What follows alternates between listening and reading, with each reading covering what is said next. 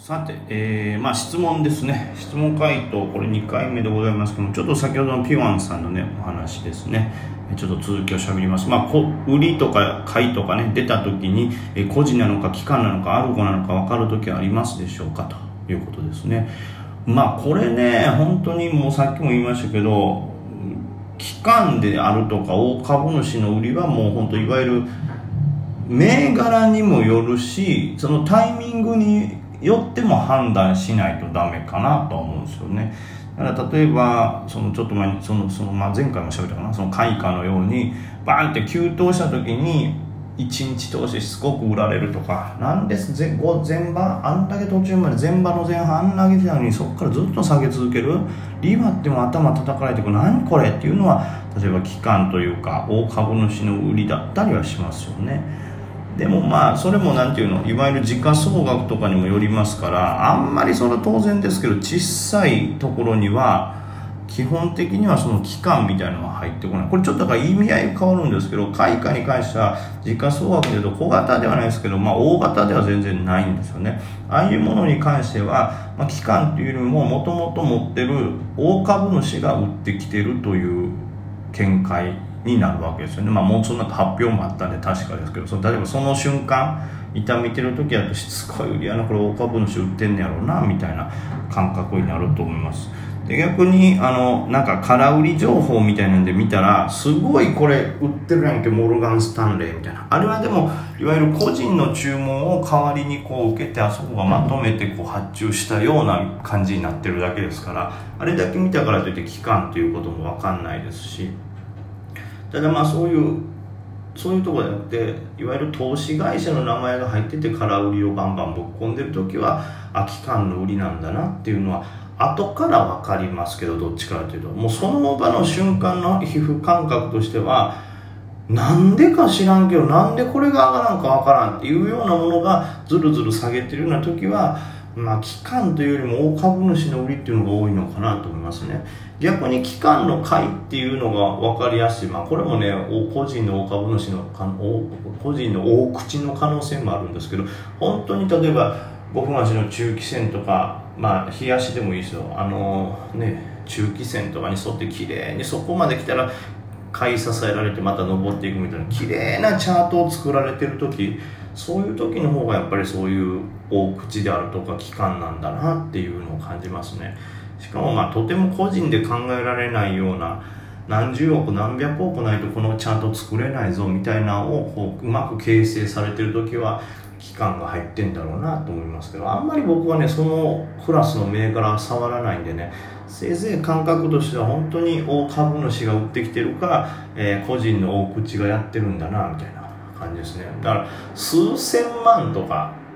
数千万せいぜい1億ぐらいの会員体に関しては大口の個人だなと思いますけどそれが10億とか超えるようななんか資金がないと無理なようなチャートのこうね作り方をされてるのを見たらこれ期間なんだなと思う感じですね。だから分からないわけではないですけどもうーんなんて言うんですかね。そのもう本当にちょっと条件が広すぎて答えきれないというか、はい。いわゆる時価総額が大きいところになったらその期間のものも入ってくるでしょうし、うん、逆に小さいところのことを言ってたらそんな期間なんて入ってないよみたいな銘柄自体の時価総額にもよるしそこに入る買い注文の板の大きさによっても変わりますけどはい、それは期間もバカじゃないですからね。あからさまなこんな板出すみたいなことでそうそうないですから。それこそ期間もうまく機械注文アイスバーグ注文とかを利用しながらそういうのをね、えー、買っていったりしてると思うんですごい時間をかけたりしながら、はい、なんでも短期間でこれやって分かるっていうのもそうそう多くはないのかなと思いますけどね。だからまあよく言われるのは、例えば、こんな勢いがあって、これもレジスタンスブレイク5分足するぞ、いけっていう時に強烈に売りが降ってきてそこからちょっとブレイクした瞬間売りたたかれてこう下がっていくみたいな時はこれね期間のこう空売り期間にやられたとかいう考える人もいるのかもしれないですけどそれはもう大体基本的には空売りの大口の個人がやってますからね。それでうまくこう汽船を制されて潰されるともういわゆる昔の戦争とかと一緒でまあ買い方の兵士がこう改装していくというか潰れて逃げていく感じ？割り割ってきたから買いああでもまた下がるから損切りや。っていうこのバケツリレーが始まってる。で結果的にすごい売りで潰されたように見えるけどそれはもう一番先頭を止める、えー、個人の大口がうまかったというところであるとかね。それだけだったりしますからね、はい。まあ、逆に言うと期間なんて本当に長期間にわたってあちょっと違う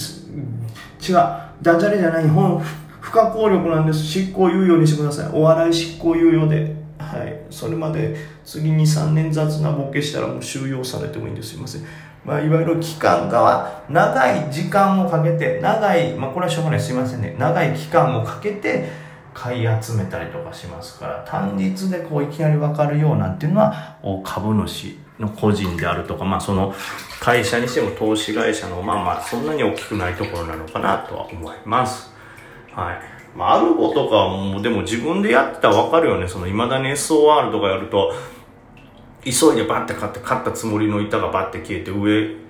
にこう、俺が買いたかった買いただけ残るみたいなのってやっぱ未だにあるから、そういうのを見たら、あアルゴだなと思いますし、まあ、アルゴも本当にいろんな種類があるし、多分設定によっちゃ人が買ってんのに近く見えるものもありますし、逆に言うと、これも人とは思えないスピードでいろいろ動いてんな、みたいな時もありますけど、逆にですよ、考えると、そのアルゴも、例えばね、なんかこっちの動き次第で、その、例えば単純に銘柄がバって人集まって盛り上がってきたら、アルゴってね、その、そんな単純な、ここにこんなん来たら買うとかじゃないですから、こう人がバッと上がってきて銘柄盛り上がってきたら、それは単純にアルゴも損しない動きに何パターンかプログラムされてますから、アルゴ自身もこの株の値動きによってこう形を変えたり、トレードスタイルを変えるんで、そう考えるとこう無理にね、アルゴを意識しすぎるというよりも、まあ、うまくアルゴを利用したりとかね、するトレードだったり、まあ単純に盛り上がる銘柄に入ればたくさん集まってきて、アルゴもこう邪魔にならない気にならないぐらいの盛り上がりになりますからアルゴ当然気にしすぎてもダメですけど、まあ、全く気にしないというよりも気にしすぎてもダメだし、まあ、それをうまく利用するトレードっていうのが全然あるんでそもそもちゃんと上がるような盛り上がる銘柄にバンと入れたらアルゴも逆に言ったらバカじゃないですから無理やりそんな売りを潰してくるような動きもしないんでね、はい、そういうのを考えてやれたらいいのかなと思います、えー、次でちいはまさんですね。えー、愛し梅カブチェンコ様ってありますけどもね、えー、おはようございますと。ちょっと文章が長いんで飛ばしますね。えテレビで投資家が増えていると取り上げられてましたが、えー、7割、6割の方は損されているとか、まあそういう方もいらっしゃいますね。はい。で、えー、株もギャンブルみたいなものですが、いや、だから違うっつってねな、これ。この人もやっぱこういう感覚やねんね。株もギャンブルみたいなもんだっていう。まあそのギャンブルっていうのを何にと捉えるかによりますけども、うん、まあそこら辺はちゃんとこう学んでいただきたいなと思いますけどね。こういう考えがやっぱり蔓延すると、こう、投資をするという人も減ってしまいますし、えー、投資をするという人のこう、いわゆる人格をね、まあ、歪んで捉えられますからね、その辺はちょっとね、まあ、学んでいただきたいと僕はどうしても思ってしまいますけどね。えー、まあ、とにかくそれを利益を得るために集団でされたりしてるんですか？みたいな言いますけど、まあ、さっきね、ちょっと質問回答しましたけども、いわゆる機関投資家という会社で投資されてる方とかであったり、えー、まあ、なんでしょうね、その、いわゆる、期間もありますし、投資、まあそれも投資会社の機関っていうのかな。まあいわゆる本当に銀行のヘッジファンドみたいなところもね、個人の力じゃ当然ないですし、その投資会社みたいなところも個人の力じゃないでしょうし、あとはまあその、なんていうかね、投資家でも個人の間でこう、いわゆるサロンであるとか、まあ DM のグループとかでこう、ある程度情報交換してるっていう人もね、もちろんいますからね。ただまあ、あの、いわゆる、パチンコのあいつらと違ってそのせーのでやってせーので利益を分けるみたいなことは皆さんしてないですからそれはちょっとまた別かなと。パチンコのいわゆるね内子軍団とかになると親がいてみんなにやらせてってことがありますけど株に関しては人にやらせるメリットなんて全くないですから。